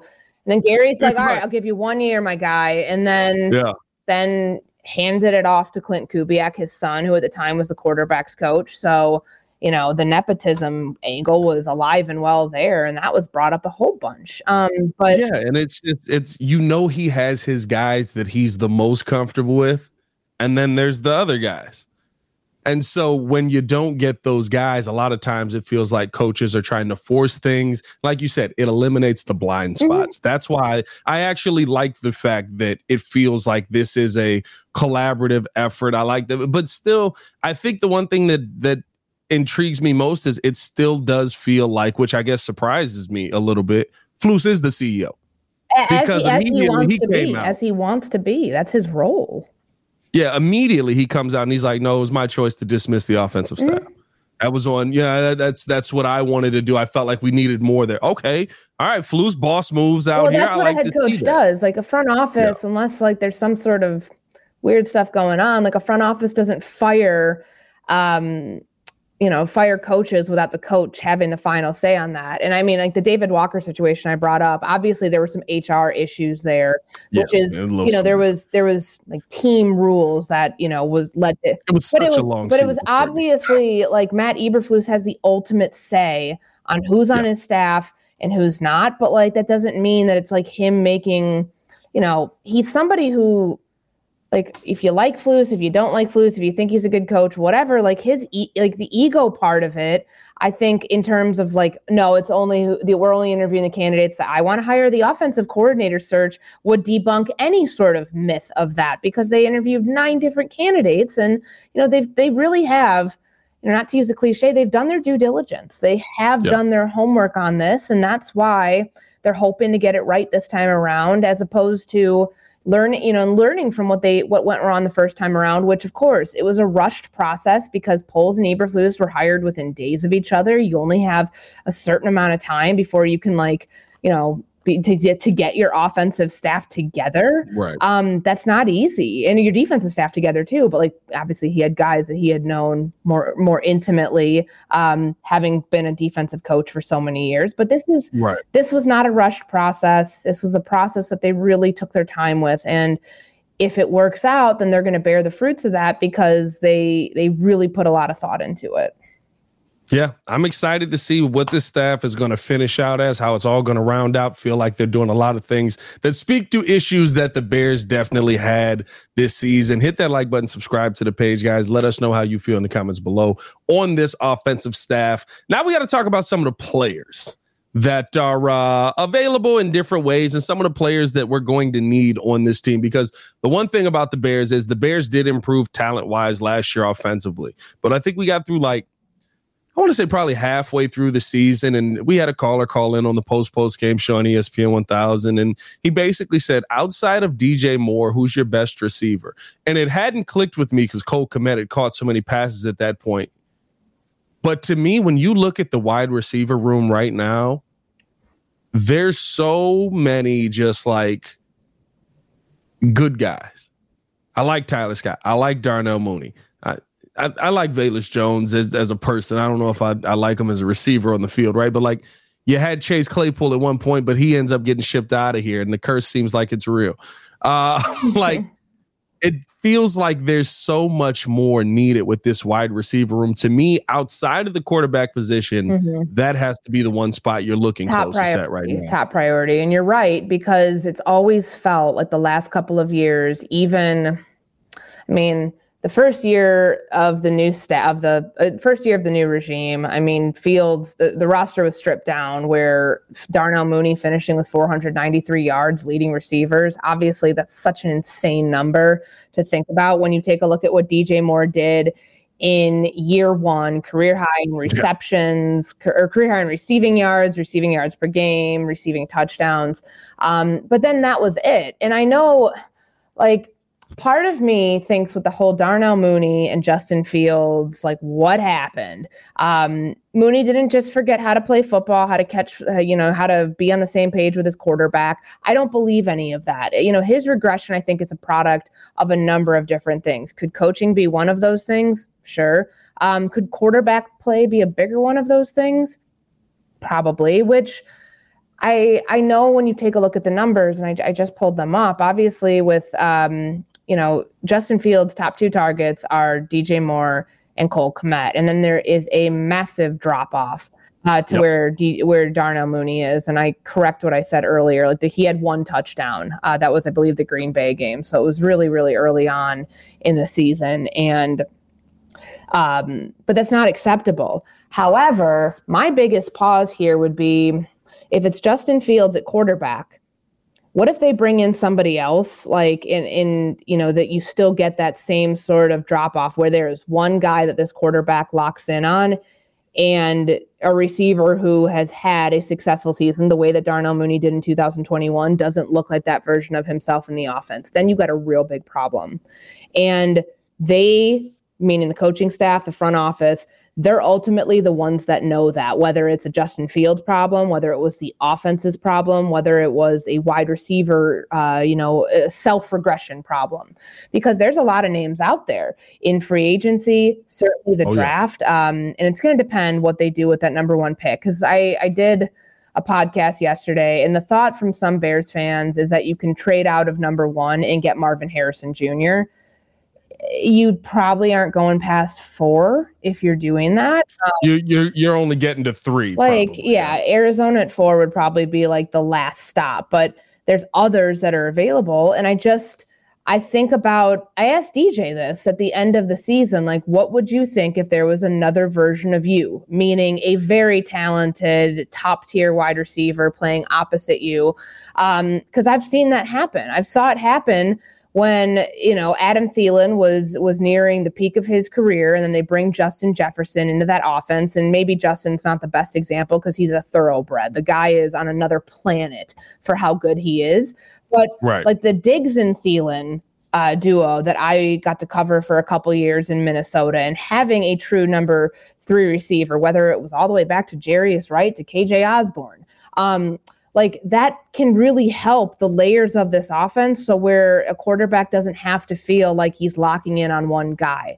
Balancing out the depth chart and they've got some talent in the room right now. I'm not saying they don't. I'd love to see what tyler scott becomes in his second season and how they can develop him but they've got to get more talent in that room. Um, and then they'll see. I mean you know the free agency happens likely before they trade the number one overall pick, but then what they do in the draft to surround whether it's Fields or another quarterback with more talent, like regardless of who it is, that has to happen. You just hope yeah. that you have you make the right decision on a quarterback who can utilize all of his talent around him. Yeah, and I, I think the part that's interesting is there's so many options at this, right? The Bears not only have the draft capital where they can go out and get a uh, MJ or MHJ or maybe a Rome Odunze, uh, but you also have the free agency to available to you as well. And the free agent wide receiver list this year better than years looks past. pretty ridiculous. Yeah, and I know Tee Higgins' name is always coming up, like for even like last year, um, because it was kind of the idea that all right, they're not going to be able to play pay everybody, whether it's Joe Burrow and then yeah. Ja'Marr Chase. Like, is Tee Higgins going to be the odd man out? And um, you know, he's a name. I don't know what the Tampa Bay Buccaneers are going to do with Mike Evans. I think that they'd be foolish to let him out of the room or out of the team, but like they had a chance to pay the dude. they didn't. Maybe he's like, I don't want to stay here. Who knows? But I mean, well, wasn't that the wasn't that the thing? Didn't last off season he basically said, "I don't want to be here," and they were like, "Well, you're here. Like we don't know what well, to tell you." He he, he, want, he wanted a contract extension, yeah. and they couldn't come to an agreement on on one. So his agent put out a very lengthy statement on on how he felt the organization had handled things, all of Mike Evans' accomplishments t- till that point. And then what does he do again? He has like his 11th straight um, t- uh, thousand yard receiving season. Like the guy led the league, had the tied for the league lead in touchdowns this year. Like he he he he's showing no signs of dropping off Mayfield. too. Like he's you know in his what is he late 20s like early 30s yeah. Like, yeah he was awesome this year I, I think they'd be foolish to not pay him but the price is only going going to go up on him will he make top tier wide receiver money at yeah let's see how old mike evans is i think he's 30 um yeah he's 30 he'll be 31 this season probably still top 10 money um but like the yeah. receiver class of free agents this year just feels so vastly different than years past, like which is the reason. Remember last year, uh, that's the reason that Ryan Poles made the trade for Chase Claypool because it was like Nelson Agholor, Juju Smith-Schuster, um, like just not a lot of big names that would be out there. But this year, you can go to free agency, you can find a Tee Higgins who he's got the size, he's got the route running ability um, to be a one or a two, like what, whatever it is on a lot of different teams, be including the Chicago Bears. And then you know, uh, you know, of course, Mike Evans we mentioned, uh, Michael Pittman's a free agent, Calvin Ridley's a free agent, Marquise Brown's name comes up a lot. I don't know if it's yeah. just a change of scenery that he needs. Like he's got speed, um, but like I just, you know, eight games over the last two seasons, or he's missed eight games over the last two seasons. It's probably not something you want to spend a ton of money on. But there's some other names: Gabe Davis, Tyler Boyd, the other one from Cincinnati the class is better where you don't have to necessarily overpay to get better talent than you would have been able to get in last year's free agent class, depending upon how you plan to use some of that day one and day two draft capital. And a lot of time, what's good is that right when you have this much talent available, and there's a clear cut number one. I think Mike Evans is probably your clear cut mm-hmm, sure. number one guy on this list, right? Mike Evans is going to get what Mike Evans is going to get, and the rest of this list probably gets less than that moving forward. Of course, I think Tee Higgins, Tee Higgins probably sets the market for the free agent group. I think just because of age and all of that. Like yeah, Mike and Mike he, Evans, just I think it's honestly just because I mean, not many people are paying receivers after 30 years old a boatload of money. Yeah. I'd, I'd say the one the Bears should look closest at is Michael Pittman, honestly, coming off one of his best seasons. He's got the size, he's got the body. He's been a guy who literally, since he's shown up in the NFL, it's just been like, can I just get a quarterback? like I just all I'm looking for is somebody that a very similar situation to what DJ Moore went through down in Carolina. Not a little different, right? Andrew Luck just up and retiring, but you you got a guy who to me has had kind of just piecemealed pieces together and now maybe he's looking for a little bit more consistency at the quarterback position. The Bears will have that whether they go with Justin Fields or Caleb Williams. He's the guy moving forward for this regime, at least for the next couple of years. You feel you have that stability in place. I think that would be a very interesting one to look at with Michael Pittman, who had to me really a bounce back year and, and really played well this season. Yeah. And I mean, Gabe Davis falls into that category. KJ Osborn, if Minnesota decides that it it doesn't need him and they can go draft another guy because he's getting ready to get paid and they they like the emergence of Jordan Addison and they also have to pay Justin Jefferson. But um yeah I think Pittman's a good example of somebody who has you know he doesn't have like the top tier upper echelon numbers. Um you know if you'd be having to ask yourself should I pay Darnell Mooney or should I pay a Michael Pittman? Because if you're letting Mooney walk um, which teams are going to take a flyer on him. Might it be a team like Kansas City who's like, yeah, we can, you know, give him a fresh start here. I mean, Michael yeah. Pittman had four touchdowns, 1,100 like 1,100 receiving yeah. yards, and he had a lot of catches. Um, he's not like the most explosive guy, but I don't know if you necessarily need that in your offense. Um, can you make a contested catch? Sure. Can it be to the level of DJ Moore? Probably not. I mean, DJ seems like he's in a class on his own there, but it's an upgrade. And you got to decide if you're the Bears, is it a big enough upgrade over a Darnell Mooney to go and get somebody like that in free agency over somebody in the draft? And I think one thing that they did learn uh, with a DJ Moore acquisition is the experience factor. You know, receivers in college to the NFL, that transition, um, it is what it is. But like DJ Moore was already a polished product. They have to out like they have to weigh the benefit of getting a polished product in this offense versus yeah. somebody that they are drafting and developing and expecting to be their guy for, you know, a long time. Um, not saying it's a quick fix, but for a team that's already pretty good in a lot of different areas, finding somebody in free agency might be the the path the easiest path to get there.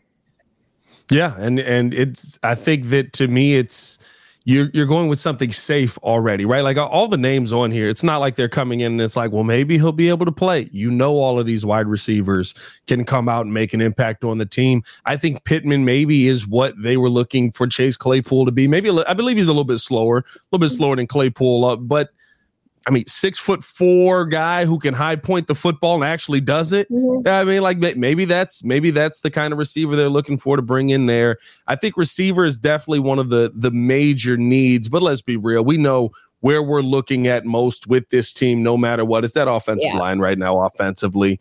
And uh, I guess the biggest question for most Bears fans right now is will they be addressing in the draft starting center mm-hmm. or in free agency starting center or and I, i've thrown this option out there do you kind of do what seattle did last year where they drafted olu he ends up being the the rookie center that they want to put in place but then they signed kind of their lucas patrick guy just to be listen you're starting this year come in on a one year deal And once we get you, you know, once we get through this season, it's probably going to be goodbye. Yeah, yeah, there's a number of different ways they can go. They, you know, I think draft or I think finding a true center, of course, interior offensive lineman, all offensive linemen, but particularly interior offensive linemen are cross trained at, at, guard and at center.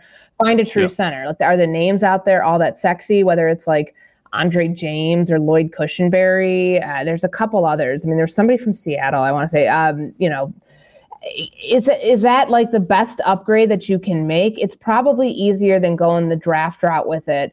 Uh, Robert Hunt uh, is a guard, but like you know, I don't know, is that somebody that they might like want to look at potentially? Um, I yeah. know that there's other names that I'm forgetting about, but there's I would think just based on the Lucas Patrick situation last two years that that is the first place that they look because you got to make sure that there's a symbiotic connection between the center and the quarterback. And watching some of the struggles in the in the passing game that were predicated off of the offensive line um, particularly the center position that's got to be your first priority. And it's not that lucas patrick i mean you got to give him credit. For all the bears fans who aren't happy with his play and, and we're ready to, you know, push him out the door a year ago.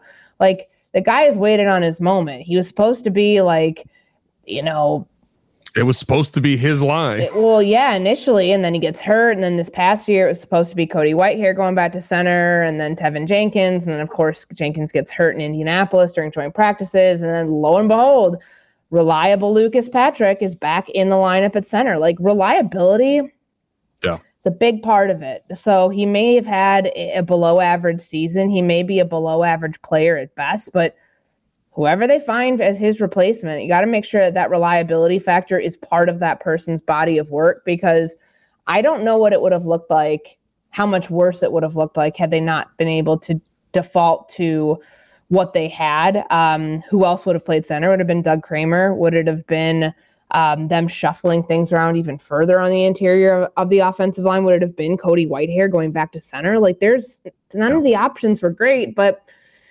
I like I think that this offense I wanted the mullet in there, a little Dan Feeney action. I like the another one too. I still don't really know what his role is going to be on this team. I think that's a tough one because I mean, but they also like they gave up a six round pick. So what? That's, yeah, that's like that's a draft pick for the guy. Like what you what you got in what you got out of Dan Feeney this season in the spots spot plays he had to make, I think you got the yeah, value that you. I think it was fine. I think anybody who overreacted yeah. to that and said, "Oh, why'd they give up a six for him?" Well, you're so you're going to get somebody as a six round draft pick who has less experience at all three positions than Dan Feeney. It's just, yeah, it is a little weird that they didn't play him much at all. But um, no, I mean, there Darnell Wright is a star uh, in the making. Yeah. In more time, he'll be he could be a you know a perennial Pro Bowler for this team. Nate Davis had his moments, uh, but they paid him. They're not to. I doubt they're going to be getting rid of him just because they were. He's yeah, he's going to be here. Center, that's an you need an upgrade there. What do they do with Teven Jenkins? Do they want to offer him an extension this offseason? Are they too worried about the durability factor? Do they go and get another guard in free agency to bring in as competition? That feels like they they I don't think I don't think it could hurt, but I don't think that's going to be a top priority. And there are still people who think that they should go get a left tackle. That Braxton Jones isn't it. I honestly think Braxton Jones will be fine next year. I really do. I think that but it's not your top priority. Like to me, if you're looking at like it's main priorities, priority. like if yeah. you're not spending, I don't. I will. I will pay you hundred dollars if they go and draft a left tackle in the first round. That's not happening this year. Mm. Um, I just, but like, there's there's other I, positions I of need, and I think that he has been yeah. more than serviceable at that position, and he's developed and he's continuing to develop. Like talking to Chris Morgan about where Braxton Jones is at the end of year two and where he's going to be like he made such big strides. Like you know we talked about his hand placement at the beginning of the year said he wanted to be more powerful against a bull rush. He worked at those things. And if he has like his next checklist of things that include getting better in areas that were deficient in his game this year then i think he's going to be in a pretty decent spot. Yeah. I, I i just with braxton to me the the thing is I'm still seeing you get beat at the things you were getting beat at to start the season, which is that bull rush. And it's not to say he hasn't gotten better at it, but it's still his biggest weakness. And I feel like there are guys in the draft who, in the first round, you could go get that might be the Darnell Wright on the left side that I can just plug him in there and he's going to be a lot more proficient at that. I would love to see a Joe Alt there.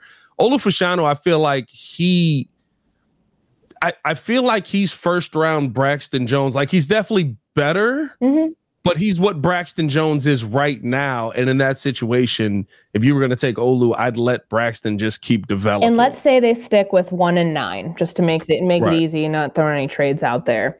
Like Caleb Williams at number one. You're neither of them will be at nine. nine. That's a receiver, yeah. or it's probably Dallas Turner, the edge rusher. Yeah. And let's see, like let's see if there's other names that uh, emerge from the Senior Bowl and from the you know start pro day schedule in a couple weeks. Um, I just I, I think that there's maybe it's a day two pick. I don't think that based on like the other needs that they have that are more glaring right now yeah. on the offensive line alone, I think that they could be okay getting away with keeping uh, Braxton Jones there for another year. Well, that's why I think right. Even if you go, I think for me, center Center's maybe you one. need to be. Yeah, that's your number one position that you have to get right and the name that intrigues me the most with that in free agency right now is Evan Brown because of the connection with Shane yes, Waldron. That's who I was for. I'm sorry. That was the name that I, I knew that was slipping my mind because he was with him. yeah, yeah, yeah. That, that, as the center position. Mm-hmm. But he was basically right. Like he's a, he is Seattle's Lucas Patrick. Like he, now he was a little bit more consistent with snapping the football, a little bit more consistent in run blocking. I felt like he did a lot better job run blocking than pass blocking, which maybe is a bigger concern than anything because we want to get the quarterback going here. But he was proficient at all areas. And to me, he looked like over 16 games what we wanted Lucas Patrick to be when we signed him. He played 16 of the 17 games this season, a lot of good production out of him, but he's just okay.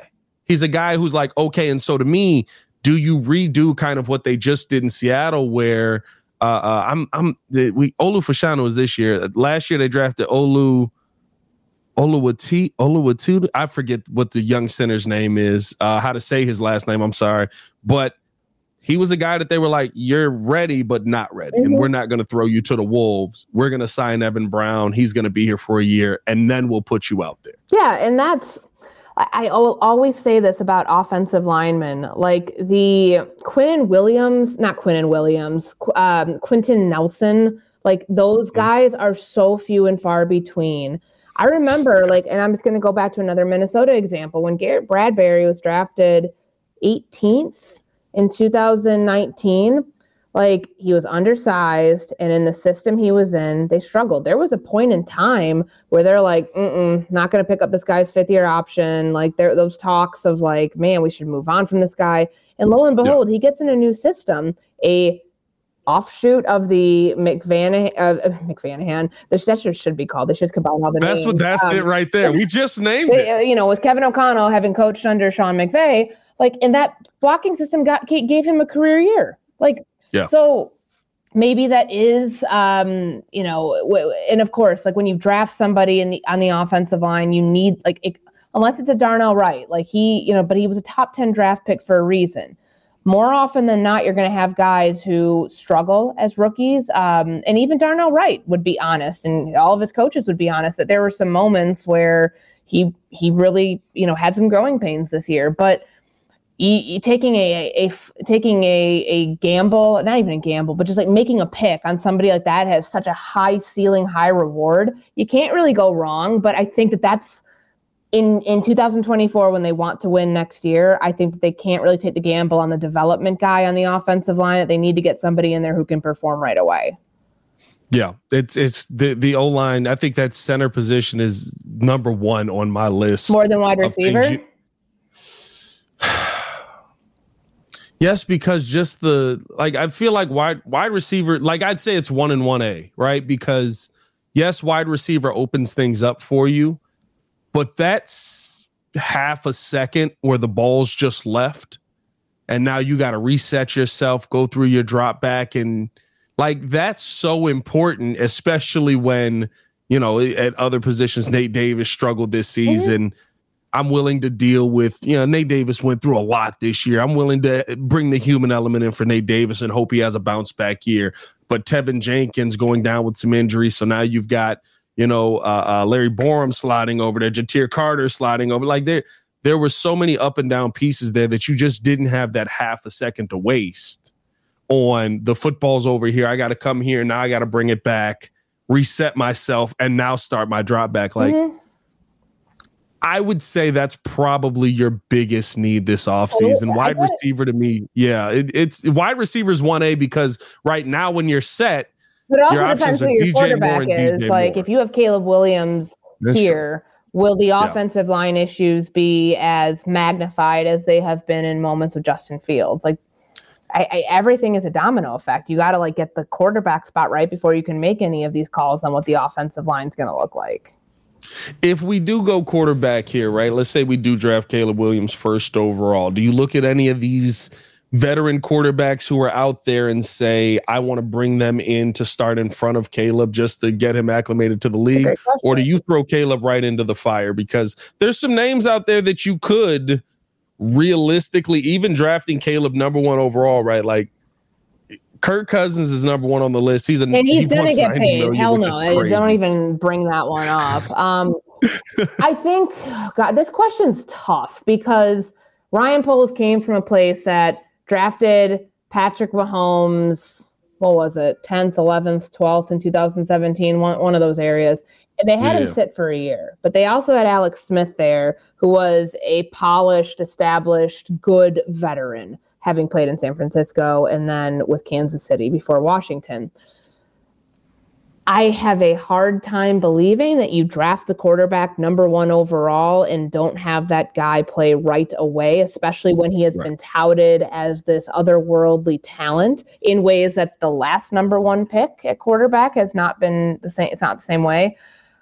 I I could see them wanting to upgrade the room. Um, although they really like Tyson Bagent. Like I'm not. They like you know, Tyson. Tyson yeah. I don't think's going anywhere. I think that they think he's a solid backup. Um, but you know where else they could go. Like I don't think it would hurt to have an experienced veteran on the cheap in that room. Um, yeah trying to think of names because, of course, the names this Josh Dobbs, maybe uh, Josh, Josh Dobbs. Dobbs like, of course, like Ryan Tannehill's very... going to be out there this year. Um, well, like yeah, I don't, yeah, you know.